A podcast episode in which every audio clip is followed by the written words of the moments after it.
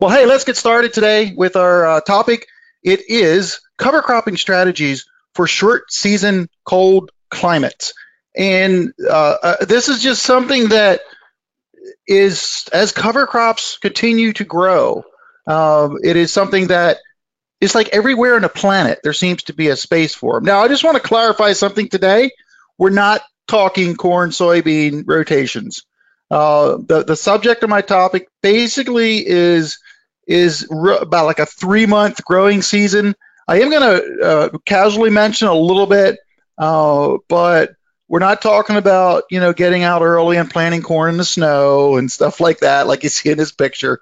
But I'm going to kind of stay in a colder, shorter season climate from that. Now, there's things that all of us can learn through this topic, uh, and and and that's partly the point of of doing it because I know there's not a lot of people that live in these areas, but nonetheless, some of the variables that we want to address today, and I think the biggest one is understanding summer day length. And, and I say this mainly for those who don't live in the short season climate. Um, and I'm going to talk about how that is really, really significant in, in the potential what you can do. And then areas that typically receive snow versus areas that don't uh, is, a, is another uh, part. And then there's a huge uh, variable in grazing versus non grazing. And I'll just say, just like everywhere else, but even to a greater extent, I think grazing in a northern climate where cattle are is, is clearly the ideal. Also, with the uh, the potential for intercropping or companion cropping, and we have some uh, farmers are on this call today. I'd like to hear a little bit more from them about it. And I'll just say the potential to interseed in a cash crop, this would be the northern fringe of corn growing areas. I'm just going to touch on that a little bit. And then perennial versus annual species and some of the pros and cons. And then I'm going to wrap up. I teased you, some of you a little bit in the, in the Facebook group and my emails if you saw them about the moose factor. So uh, I'll leave you hanging with that a little bit, but it's just some interesting, uh, interesting um, uh, story that I that I heard about uh, moose and cover crops. So, uh, can you grow cover crops in northern latitudes? This is actually Wedgwood, Alberta. I'll be here at this location uh, the end of this week. I'm going to be speaking up there Friday and Saturday.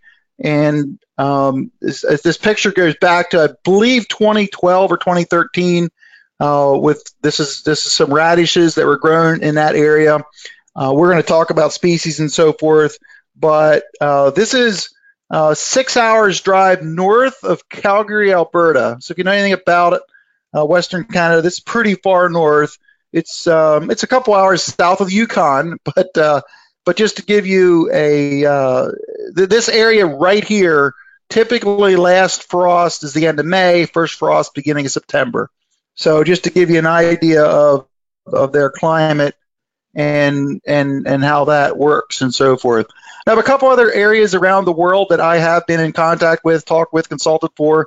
Again, pretty much the same latitude as Wedgwood, Alberta is is over the country of Sweden. Again, using radishes after wheat here was seen to be very effective. Again, you're not seeing the huge uh, growth. Uh, Finland as well in that area. And I apologize for sticking with radishes, but that was what I, have been most familiar with in the past. There are other cover crops we're going to talk about, but I am saying that radishes do very well in these northern climates. And we'll talk a little bit about why uh, coming up as we go through. So let's focus in here on that issue of summer day length. And, and again, for those of you who are not from these areas, um, I'll give you the quick example uh, some of you may have heard about the huge vegetables that can be grown in um, in Alaska, and like you'll see cabbages that are almost literally almost a foot and a half, two foot in diameter, and all kinds of these huge vegetables. And they do that because the days are so long. Sometimes there's up to 18 hours of sunlight. Uh, depends how far north you go. Uh, so what what what happens is crops do respond to sunlight. So more sunlight equals a more rapid growth. And this is why you can grow cover crops in areas where you would think you, there's no way possible uh, to do it. Now, granted, the cropping systems are different. No, this is not in a corn soybean rotation, just to be clear on that. But that being said, this is it's very you need to understand how uh, this actually works simply from a, a day length uh, perspective, and it, and it, allows you to do that. I was just talking to my cousin's son uh, where I'm going to be going here this weekend in in northern Alberta, and he said coming from my area here in southeastern Pennsylvania and moving up there, he said it's amazing what they can produce over the summer months. So uh, it's definitely it's definitely a key factor in what we're doing. The other thing I want to mention here is it depends where you're located geographically. If you have uh, tend to have snow cover versus no snow cover. Basically, this is if you're in a drier area, you're tend, going to tend not to have snow cover. If you're a lake effect or an area where there's more snow, you're going to have snow cover. And that makes a big difference if you're trying to grow species over the winter. Most of these places here, it's just not possible to grow much over the winter. It's just too cold for too long, and the dormancy just does not work. Uh, that being said, there are areas where, uh, because of the snow cover, the options open up greatly. And so that's a factor. Now, again, not to uh, dominate Alberta here, uh, but uh, in, in, talking with my, my cousin, right now they, they have 12 inches of snow on the ground. He said the ground is not frozen. And I said, Is it possible to go through a winter in his location without the ground freezing, even though many, many, many nights are below uh, zero Fahrenheit? And he, he said it is. Some years that happens, not every year. But that gives the possibility then to actually maybe plant some species that could potentially overwinter and, and not be limited just to those who that are planted uh, species planted in the spring. Now, one of the things that can be done in these areas that is um, is colder or shorter season is to try to push the limits on seeding a little bit. uh, the picture you see on the left of the drill out in the snow is from Dwayne Beck in uh, uh, central South Dakota. This is something where he has planted spring wheat and this, as I recall, this picture was actually taken, I think, the week of Christmas or thereabouts. Um, the idea in doing this is to get the seed in the ground in a very niche period of time that does not happen every year, meaning the ground is not totally frozen, but frozen enough that you can get out there possibly when it's a little bit on the moisture side or wet side and then your coulters can cut down through. Now the the picture on the right is a close up of my drill. Uh, now this was several years ago. My drill looks a little different now. I have narrower gauge wheels and so forth on it. But uh, this is where uh, this technique can be used anywhere where you get freezing conditions. And we were just talking beforehand how some areas are really wet this fall. And I'll just say this is for those of you anywhere, uh, no matter where you live, where if you want to still plant cereal rye or it's late and the ground is just too wet to do that, uh, you can wait till the, the this this timing where you get a cold uh, period of weather coming in and right before well after it freezes i'll just say a little bit a bit before it freezes too much that you can actually get seed in the ground. Now, obviously, if you have wet spots in your field, ain't gonna work. Or after you have to know where they are, you gotta plant around. You'll swamp the tractor and the and the drill. Okay, this is just to be able to plant in wet conditions uh, where where you're you're utilizing that uh, kind of occurrence where you can still cut down through the light frost. I've done this a couple times in uh, both uh, late fall, early winter, and also early spring or late winter. Um, and, and, again, it doesn't even present itself every year. Uh, my favorite story is I started at 11 p.m. one night. The temperature had gotten down at that point about 25 degrees Fahrenheit. Started planting, and it really was dropping quickly. And by 2:30 a.m., the temperature got to 20, and my coulters, my my discs were starting to come out of the ground. It was frozen too much, and that's the point where I quit. Um, so uh, again, you can wait till morning sometimes if it's not that cold, and then go in early in the morning until it falls out if it's if it's going to warm up or the sun hits it and it gets uh, kind of smeary and slimy and so forth. Um, so this is a technique, and I call it freeze seeding, that can be used anywhere. But even if you are in the north, it's a way you can maybe get something planted particularly early in the spring if you're planting your spring crops. Um, things like oats and, and barley, spring barley, spring wheat, all those spring cereals can be planted really early, even though they may not germinate for a month or two. So I uh, want to spend some time on that because it applies to a lot of us here of an opportunity to do it. I want to uh, highlight that a grazing system is ideal, and obviously not all farmers are cut out to do that. Uh, it is something that in in uh, areas though I've been kind of amazed where how far uh, north in these short season climates where cattle are being used, and certainly if you're using cattle, there is a potential here. Uh, and just a few things to highlight. The idea basically would be to plant small grains in May uh, or whenever you can get into uh, into your fields, whenever they thaw out or so forth. And I, I, just listed a few there. There's a lot more. I just put a few there: oats, barley, wheat, triticale peas. These are all basically spring type uh, uh selections of these species. And those of you who are in the north, you understand that, you know that. Um, one idea then is, of course, you can graze that over the summer, but you can also intentionally use that for harvesting as hay. And again, you need to have some hay over the winter. Uh, so you can harvest it as hay in August.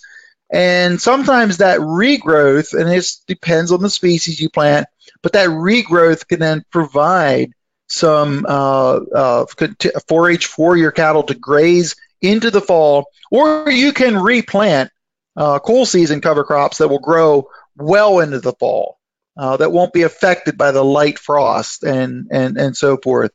Uh, so then you know you can graze on this basically as long as you can. Uh, even cover crops planted in May and go on to it, it, may get to almost maturity where you where there's coming out in seeds uh, once the frost comes in and actually stops them from growing, you can still graze that uh, all the way into winter. Again, depending how much snow you have and so forth, can be a factor how long that'll go. But I have been amazed seeing what people have done, turning their cattle out into uh, crops that were grown and are now they look totally dead. Um, one of the other things you can do is to uh, then feed your hay over the winter and one uh, as one way of doing that is what they call bale grazing. And uh, those of you who have cattle are probably familiar with this. Uh, and again, it does depend on the amount of snow. If you get a lot of snow, this may not work as well, uh, but it, it, still can because you can uh, place your bales around the field so that your cattle can go out there and essentially just graze them right off the bales. And this picture you see is from Gabe Brown, North Dakota. Uh, all of you probably have heard of him. What is unique is the way the bales are placed. Um, sometimes I've seen people put their bales as a windbreak, that the cattle actually start eating that windbreak, as if you will.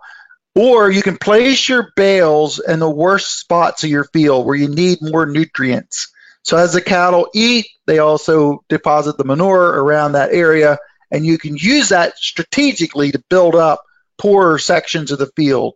And I, I think that is pretty cool. And, and just to show you how we all can learn from these strategies, um, here on my farm, I do a, a strong uh, uh, variation of that where this time of year we have a lot of the uh, squash that we can't sell, a hard winter squash. And so I have a small herd of buffalo, and they love their squash. So we place them in my small pasture on the worst parts of it so that that is where they eat and then that's where the fertility goes back on. So again just a good example here of some of these concepts. You can apply them literally anywhere in the world. Um, so Another one that I don't have a picture of, but I did see when I was in North Dakota once, was what they call swath grazing, where in the fall, uh, where they'll go in with a swather uh, and actually cut their whatever they were growing and put it in a swath to keep it together a little bit more, and then the cattle can graze that. And that's primarily for areas that do not receive a lot of precipitation, uh, areas that have higher precip. Uh, that that that swath would probably start rotting before the cattle would would eat it. But uh, again, it's just an option out there uh, for for people to do. I'm going to pause here a second and uh, any of you guys have questions, I'm going to open up everything up here. Any of you have questions about the, uh, the, the, the animal component or anything we've talked? We're going to switch gears here uh, about intercropping, companion cropping, but any comments, observations about growing cover crops in northern climates as it relates to grazing and anything I've talked about? Anyone have any comments or questions? Anybody? Okay. We will move on. Um, Steve. Okay, go ahead. Just in time. Sorry, I. Okay, Have start over, ever- Aaron. I was wondering if you'd ever heard of anybody trying to broadcast seed ahead of a snow or anything like that on on these kind of cold season plantings. I have not. I'm going to divert that to our resident northern experts, Derek or Andy. I know you're from the north. Uh, have you ever heard of broadcasting uh, seeds out there before a snow? Is that a is that an option? Does that work? Is that a good idea? Any comments on that? Andy. Yeah, um, I haven't heard anything about it. Most of the time when we get snow, we have frozen ground. I think probably runoff of the seeds is Yeah. the back of our minds. If we would do anything, they'd all end up in the low areas in the sloughs, and then you'd just have Sure. trouble that way. Mhm. Yeah. Yep. Derek, you have a comment on that? Yeah, I'd say that's the same. And really, we have virtually no luck with broadcasting in any form here. We, you know, we're just too dry. And Yeah. seems what Andy says. By the time we get Yeah. snow, the ground's frozen, so it just doesn't pan out. Yep. Yeah. Yeah, yeah. so down here in Nebraska, um, something that we recommend for native grass seeding is to broadcast in the in the fall or, or actually November, and then uh, allow the seed to work in with snow after snow after snow, and it seems to place that seed down in into the residue somehow, and and the seeds work in naturally. But um, and again, I can understand seed to soil contact. So I was just wondering if anybody had heard anything about that or. Yeah. Well, is it is it working? Is it working in that context, Aaron? It seems to have some success, um, depending on the seed bed. Okay. Um, so I guess I Yeah, would. my comment would be, yeah, my comment would be if you are indeed using native species from your area, that would make sense that it may work because that's how nature does it. Uh, so that would be my comment again from afar, so to speak. So, okay, I'm going to move on. Just a reminder: feel free to chat, uh, to actually type in over there in the chat box if you care to to ask a question. We'll cover it, you know, when we have a moment. But um, going to move on here and uh, talk about intercropping and companion cropping. And uh, this is where we're growing two or more cash crops together. Uh, it can actually uh, be beyond that sometimes, where you can have a cash crop and then you could have what we'll call cover crops that, you intend for them to, like winter kill and so forth. But um, some of the examples of doing this, and, and, and again, for northern areas uh, that, that have this opportunity, and it's it's a, just a novel way of taking advantage of the diversity and the synergies that happen when you mix different species together. And we've been we know it works in cover cropping. Why can't we do it in our cash cropping? And uh, that, that I just put some uh, some some areas that I know to be successful. Uh, canola, peas, and hairy vetch grow well together. You can harvest them together, and you can separate the seeds out because of the different seed size. And if you're in an area that's using these as a cover crop, it's a great cash crop to use there. You can use some cereal grains like triticale or cereal rye with hairy vetch is another option. There's a lot of options out there. Um, I did not mention uh, more, but you got to ask the question then, what is the potential market in your area? And and I know that is going to vary from geography uh, to geography, but uh, but this whole thing of companion cropping is really appealing, I think, for further north. And again, I guess I want to pause right here. And I, I know that uh, Derek is doing it, and uh, I, I'm not sure, Andy, if you are. Derek, you, you want to comment a little bit here and kind of expand, uh, if you will, what I just shared, because I know you're, uh, I'm not sure to what extent you're doing it, but um, if you could if you could comment on that, Derek, a little bit more, I'd I'd really uh, appreciate your adding to our experience, um, if that's possible. Um, if you're able to get on now, if not, maybe we'll catch you a little bit later. Um, okay, go ahead, Derek. Okay, yeah, um, we've been. I know Andy's intercropping too, but we started in about 11 okay. with spearmint, and then uh, we've been just kind of gradually growing, but we're intercropping over half the farm now. And yeah, it's been positive. I mean, we're d- doing it because it works. So okay. yeah, I mean, we're in the neighborhood of three to thirty-five hundred acres, I guess, a year, sort of thing. And uh, we mm-hmm. separate as much as we can at harvest. But yeah, it's it's it's been a game changer for us. I mean, it's allowed us to grow things we normally wouldn't have grown. I guess put it that way. You know, yeah. and we've reduced fungicide use virtually nothing. Um, yeah, there's a whole bunch of positives. We could probably do a whole hour deal on just yeah. on intercrop. Hey, there we go. We're going to have to do that sometime. Well, that's great. I, I, I that's just a positive endorsement there. Um, any particular ones you would like to share? I mean, you don't have to tell us all your secrets, but uh, you know what, what, what, anything you want, we could share, or would like to share, what, what works well. Well, the two big ones I always talk about are, are flax and chickpeas because chickpeas are really high intense, high fungicide use crop here in with Southern Saskatchewan. Most guys are four to six passes of fungicide a year, and we're down like on our mm. Our Kabuli types we can do it with one, and our Desi types we can do it with no fungicide at all. You know, mm. we've done that you know for multiple years now. It's not just a one off. So that's been a huge game changer. Mm. You know, and we're able to basically maintain yield plus get a benefit of having flax on top of it and uh, and peas and some kind of brassica works really well. That's the other, you know, mustard or, or canola, whatever you prefer. But those, mm. especially we grow the peas that want to lay down, right? The peas that are a nightmare to harvest, yep. forage peas, maple peas. Yep. So that something the trellis works great. Yep. Awesome. Now, do you want to weigh in, Andy? Um, you're out there in uh, in Alberta. Wouldn't mind hearing a little bit what you're doing uh, with uh, intercropping, companion cropping uh, just to just to hear a little bit about what's working, maybe what's not working. Uh, maybe you could just comment here on what we've been talking about. Are you there, Andy?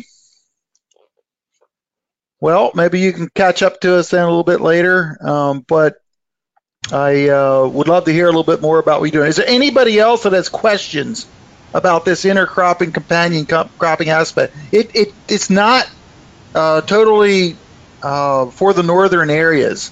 Uh, it can be done. I'm doing it here myself. Uh, uh, so, and, and I think it's it's.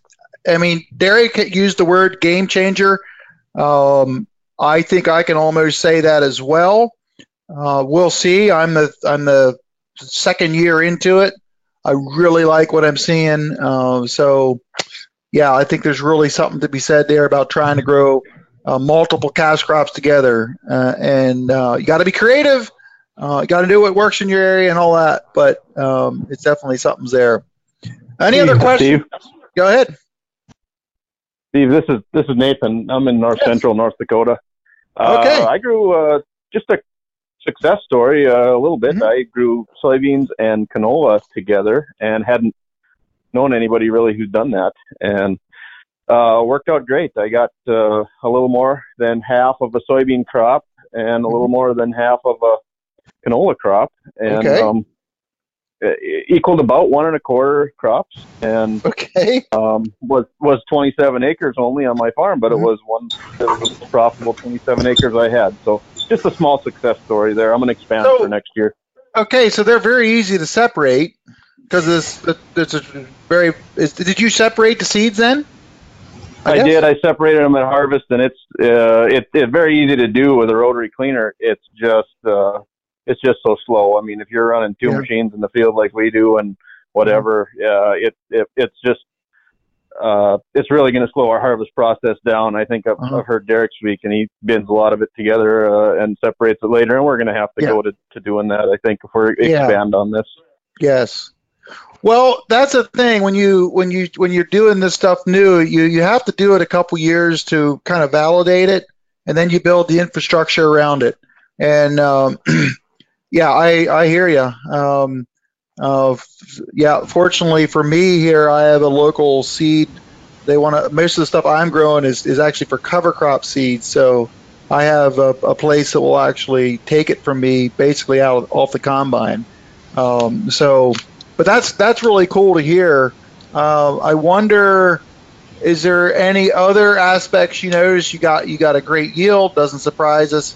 Uh, I don't know insects, insect control, in, uh, disease, anything that you normally contend with. Anything different there? I never used any fertilizer or any fungicide on the soybean and canola Yeah. mix, and it was um, everything was great. Um, Yeah. Um, I've just Okay. I've just not anybody I've talked to who does does this doesn't seem to uh, doesn't seem to need any of those products anymore. Right. Um, no, that's So I'm I'm That's- really looking forward to, to that down the road. Yep, that's becoming common. Is there any other creative mixes designed more for cash crops that you any of you heard of that you want to share? Are you done? Steve, Yeah. have you seen those those videos on Twitter of guys harvesting uh, wheat over the top of growing soybeans? They've got Yes. some guards on the on the flex head. That's pretty novel. Yes. Um, I think that's got some Yes. merit in in uh, the Midwest here. Yeah, Jason Mauck, I believe is his name from Indiana, has been doing that. Um, I mean, he, well, I've been kind of observing what he's doing. It's it, it, it looks it looks fascinating. He's doing it really in the context of manure, uh, trying to better utilize his manure.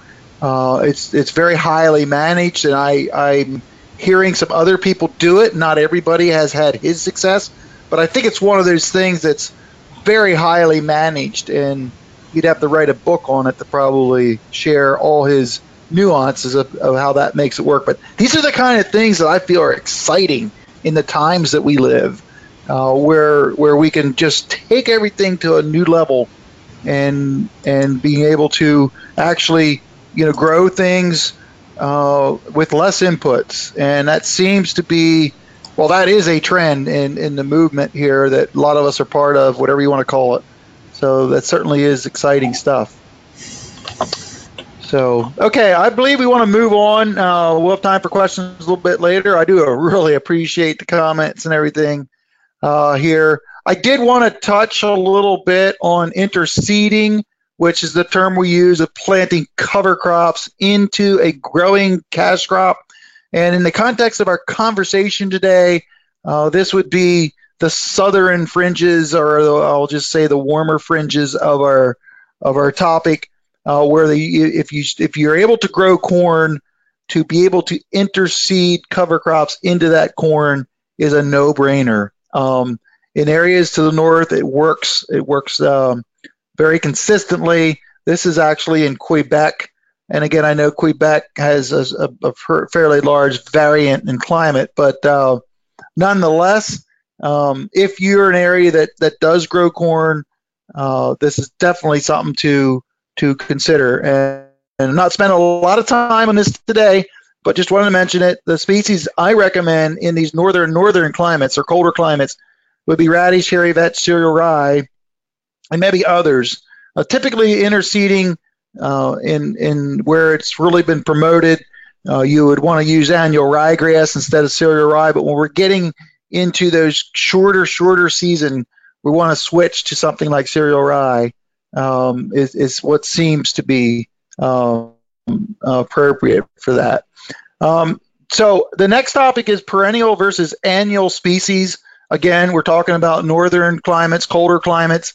Um, most of you know all this here. I'm not going to spend much time on it, but for perennial uh, plantings, seed generally costs more, but you only have to plant it uh, once every several years so you can kind of defray that cost. Uh, another thing about perennials is you're kind of locked into the species for a few years, and if you got the right stuff, that's a good thing. Not saying that one is right, right and one is wrong, but there has been a shift to more annual species. Uh, the general seed cost is less expensive, but then you have to plant it every year, or maybe some systems you'd be planting it twice a year, depending how aggressive you are, even in a short season. Um, typically, you'll get higher forage yields. We're talking about forage, you get higher forage yields and maybe even higher forage quality off an annual. It's because you got so many options and so many mixes that you can cobble together. And you have the option to change over time. Those who are progressive in this uh, typically don't stay with a given mix or a given group of species. They typically evolve. So uh, again, this is just a kind of a really quick overview of that for northern climates. There seems to be a trend toward more of the annual species. And then when we're talking about what some of them are, we're going to be looking at species that uh, that typically like the cooler weather because you know you're just not going to get hot temperatures usually. And this is why radishes have done so good. They they respond really good to long days um, and cool temperatures. Uh, they just love to thrive in that long sunny days. Uh, fava beans is one that um, I have heard mentioned. Um, the place where I'm going this week, at least the people I was talking to d- didn't know that they were grown that far north. I I think it's one to look at. And of course, we could talk about our peas, spring or winter peas, mainly spring peas in these situations, uh, triticale or other spring and winter grains. Again, the reason I put the variables in there. It depends if you have snow cover. If you don't, We'll, we'll determine sometimes if you can grow something it'll overwinter or not. Uh, sorghum sudan can work in some areas. Uh, the the challenge with that is in a short season, if you happen to have a late frost or an early frost, it can wipe it out. Um, it, it's it's one of those that you would want to have in a mix, but boy, if you get that planted and get it going, it could really put on some tonnage even in those uh, northern areas. If you're looking mainly as a forage, uh, that's that's what uh, a lot of this is here. Um, so I'm gonna uh, wrap up here with my moose story, and uh, I I, uh, I gotta tell you that this is not my picture. I did have a picture of 40, yes, 40 moose in Alaska grazing on radishes. Uh, the picture was taken uh, several years ago with a very, I guess you'd say, old cell phone or whatever was sent to me. This picture is very grainy. I didn't keep the picture. At least I couldn't find it. Uh, but I happened to find this picture here. But uh, uh, when I was in the seed business, we shipped a pallet of radish seed to Alaska. I was quite surprised they were even interested and I was like, I have no idea if this is going to work. And I go, oh, yeah, it should work. We have our long days and everything. And they really liked it. Um, and then they sent me a picture of 40 moose. I never knew you could get a group of 40 that, that much together, but apparently they really liked the radishes. So uh, uh, I really wish I could find that picture, but uh, it looks like this could be canola or rape or something that, that moose is out there. I have no idea where this is taken, but the point of it is – is no matter where you go, I've been to Australia where they had problems with kangaroos eating their cover crops, uh, and and no matter where you go, you know we have we have uh, either issues or challenges or opportunities, and uh, and and this whole thing it, to, to, me again, it's another reason why I love this whole cover crop movement because of uh, just the dynamics and the diversity that it brings. Uh, so anyway, that kind of wraps it up. Uh, I'm going to open up here for everybody. Uh, what are some of your questions and comments? Just have a slide here. Next week, I'm going to talk about how to negotiate a lease that includes cover crops. This is a big topic because there's a lot of uh, pushback sometimes to do this from landowners, but there's also farmers who are committed to cover crops. They want to use cover crops, but they don't want that value that they put into the soil and the soil health to be taken away from them uh, by another farmer in a couple years. So, very important conversation to have, I believe. And um, so that's what I'm going to talk about next week. So, what's your uh, additional questions today about our topic or any other cover crop uh, question that you would like to ask or comments? Anybody have a comment? Go ahead, Barry. This, is Barry. Um, we have, I'm not in your northern, northern reaches, but we've had a really wet fall. So we had a lot of people that had bought their p- cover crops and, and now it's just getting so late and it's turned cold. Mm. What's your best advice? I mean, should we, should we go ahead and try that uh, late fall kind of frost seeding or freeze seeding Yeah. or wait till spring? Yeah. Uh, if it's cereal rye, Barry, I'm going to say if you get a window to put it in the ground, I'm putting it in the ground. And you may have to utilize that uh, strategy that I explained there, freeze seeding. Um, and, and you got to be ready for that. Uh, either if, if, if you, if the temperatures aren't going to get very cold, you know, you think it's going to get cold enough, you want to get your drill filled up the evening before, the day before. So you're ready to go at 4 a.m. or 6 a.m. or whenever, or or you know, we watching the weather forecast and and and you know, it looks like we may have this opportunity. But even if it even if it let's just say it would dry out, I mean, anytime during I have literally planted cover crops every month of the year here on my farm, and no, there's some years I can't plant December, January, February. Uh, but just saying, I've done it. I planted uh, actually annual ryegrass on January the 5th, the day before I left the National No-Till Conference one year, which is kind of ironic.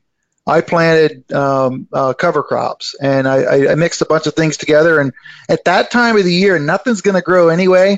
And as long as the seed doesn't rot, it'll come up in the spring. And as long as that's not the first field you want to plant, I think there's some worthwhile to it. So, quick answer, Barry, is I'm if I have a pallet or two of cereal rye in my shed, I'm planting if I can get it in the ground.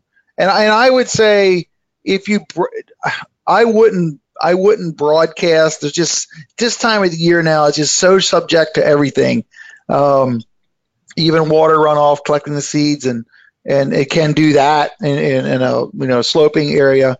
Birds will come in and get it, uh, whatever. Um, so I, I would definitely, if there's any option to get it in the ground, I would I would go for it. Um, is there uh, any other discussion on that? Any advice, uh, uh, Brent? I wouldn't mind hearing from you.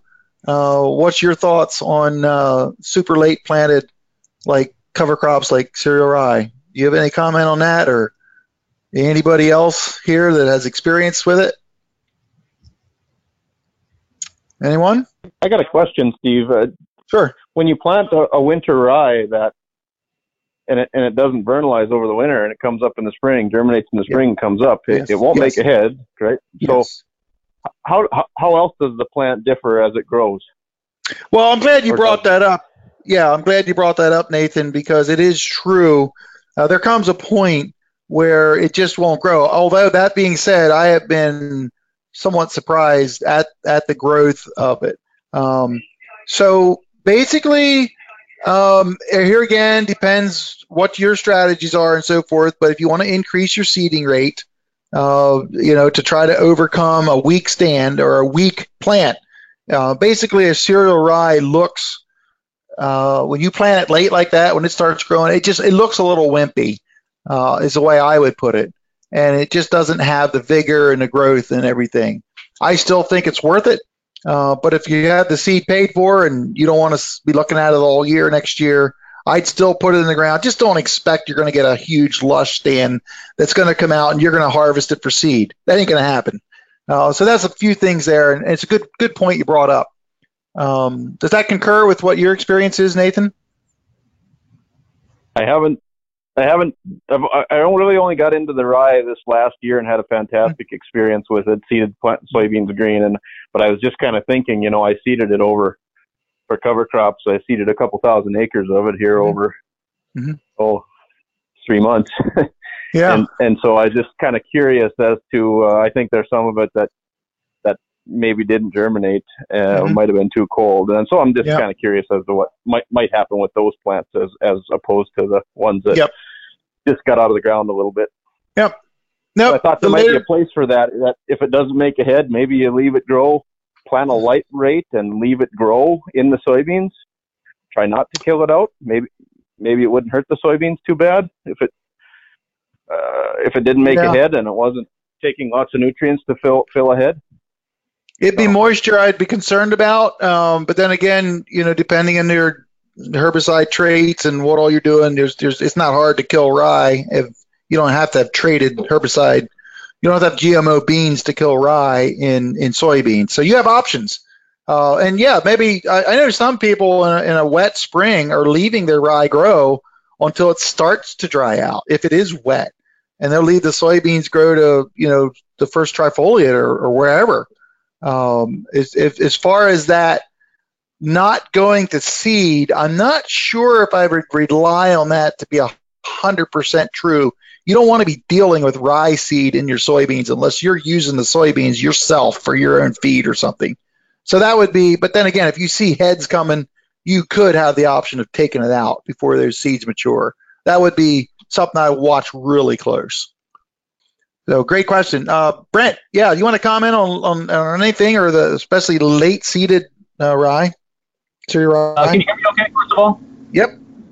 Go Okay, ahead. good. Uh, The uh, just on the on the last um, talk there about harvesting soybeans, even if there's some seed heads in there from the small grain, that, that doesn't seem to have ever been a problem for for us really. That it seems like it, you know, it, they just clean out and blow out the back, and the beans go in the combine. Mhm. Um, on the on the idea of of seeding late, I guess we've never seeded super late to where the seed didn't even germinate. It seems like if it does germinate, apparently it does vernalize if if you at least get germination. Mhm. Um, but but the one thing that I thought about, if I had a field that was coming up with a real light stand for whatever reason, um, Mhm. or if I thought it might come up with a light stand because I seeded late or something along those lines, I wonder if I couldn't go in there with with oats, you know, in Hmm. whatever time is appropriate for your latitude, and and and you know, seed some oats, broadcast some oats over the top, Mhm. and uh, you know, at least get a you know, put a bushel of oats out. It wouldn't cost very much, and it would help fill in fill in any any gaps. I would think. Yeah. Oh, you're you're exactly right, Brent. And you could go early. Um, I'm not sure if you were on. We were talking about freeze seeding or not, but you could do that with oats, like in February, even if the conditions uh, are right, um, and get them in the ground. They'll grow when it warms up. Uh, but there again, you don't want to plant your first soybeans probably into that. Or as you stated, if it's a low, if it's a light stand and you want to thicken it up, um, you can go in with oats. Um, that has certainly been done. I just uh, was was was given some more land to rent that I wasn't aware of it. This it was just early this spring, this past spring, and so I went in and planted oats uh, in March right away, and it happened to be to be planted into hard winter squash. So I wasn't I knew I wasn't planting until the second week of June anyway, and the oats were starting to head out. Uh, it's a kind of a maybe a, an, an odd situation for most of us, but for me that that really worked well. Um, so I think your idea of putting oats out there super early for, for either a weak stand that just didn't survive or you just didn't get a chance to plant a cover crop. I would not plant cereal rye in March. Um, I, I just don't think yeah, oats is like I'm going to say this isn't science, but you know it's twice as good as uh, in, a, in a spring growth as cereal rye would be uh, for the biomass it's going to put on rooting action, all that stuff that would be at least what, what I would say. I would definitely switch over to oats in the spring, or spring oat. That's what it's kind of made for um, to do. So, anyone else want to chime in on that topic? Other questions you may have, either about cold season, short season climates, or any other cover crop question? I've got a question. Sure. Go ahead, Derek. Does anybody have some kind of a list of shade tolerant species or that sort of thing? Because we tried interseeding into our standing durum this year, like into our small grains, just because we're trying to overcome that short fall period, and and mm-hmm.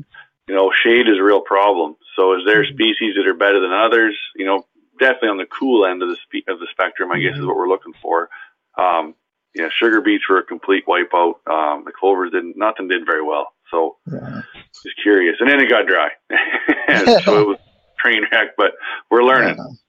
Yeah. Anyone have any suggestions for Derek there on on a shade tolerant uh, species that could be with his uh, durum wheat? Now, Derek, are you trying to plant this after the wheat is growing? I'm assuming go down through the row middles or something, or what? How how would that actually work? Yeah, we started. So we, we made a little drill on 15 inch spacing, like a nine meter, um, Mhm. 15 inch space drill, and so we could kind of go back and go in between the rows. We thought that little bit extra space would help, but uh, yeah, we started pretty much in June, and then we went every week for 7 Mhm. weeks. You know, Hmm. every Friday. I was on. Like I did it every Friday, trying to figure out. You know, time. Didn't know, right? Nobody's done this, and Yeah. uh, yeah, it was, and then we did get some success with with a little bit of the clovers, but none of them did great. You know, Mhm. uh, so we're just looking Mhm. for uh, suggestions. Well, there's only one suggestion comes to mind. It's probably not going to work uh, for you, and and and that is orchard grass. Uh, orchard grass is called orchard grass because it was bred, designed, or created or selected to live in the shade of an orchard. And we forget that, even though we use the word all the time. And uh, in the context of here at Penn State University, their interseeding research with corn, they found that orchard grass was very effective in establishing and surviving over the summer. Um, the only problem is it is a relatively shallow rooted crop. Um, it certainly has some soil health characteristics, but uh, if it gets dry, it, it that was the weak point. It would it would tend to die out. It just doesn't have the roots to get down and keep getting moisture if it gets dry. Uh, so orchard grass, um, I'm wondering. Um, of course, it's grass, not a legume, so you're not going to get any nitrogen out of it. But I'm wondering, is there any old varieties out there that that we've kind of either shelved or abandoned now that we need to bring back, uh, and then use those genetics to try to uh, kind of tweak them to what we need today. And uh, you know, what others? What are some species that may be back in the in the day, so to speak, that could work? Uh, I don't have a uh, an answer for your question, Derek, but I, I think if if someone would take time to look back at some of the species in the in the old, I'll just say the old days, there might be something there for us. Okay, well, that's good. Yeah, Steve, yeah. Go ahead, Brent. Uh, one thing on that, you know, Michael Vitito in Washington, Iowa, has been doing some work on that, and and um, I, I think there's more in, m- more to be learned there. But it, it seems Yeah. to me like he said only really cereal rye, like was about the only good thing that would consistently hang out under a canopy Okay. of corn in that in that Okay. specific situation. hmm So I I haven't honestly tried it myself. Um, besides doing some hand seeding, and the rye did live, hmm but that was under you know a corn crop. So Yeah. that, that's a great question. I don't think I, Yeah. I'm not a huge interseeding fan yet because I I just don't Mhm.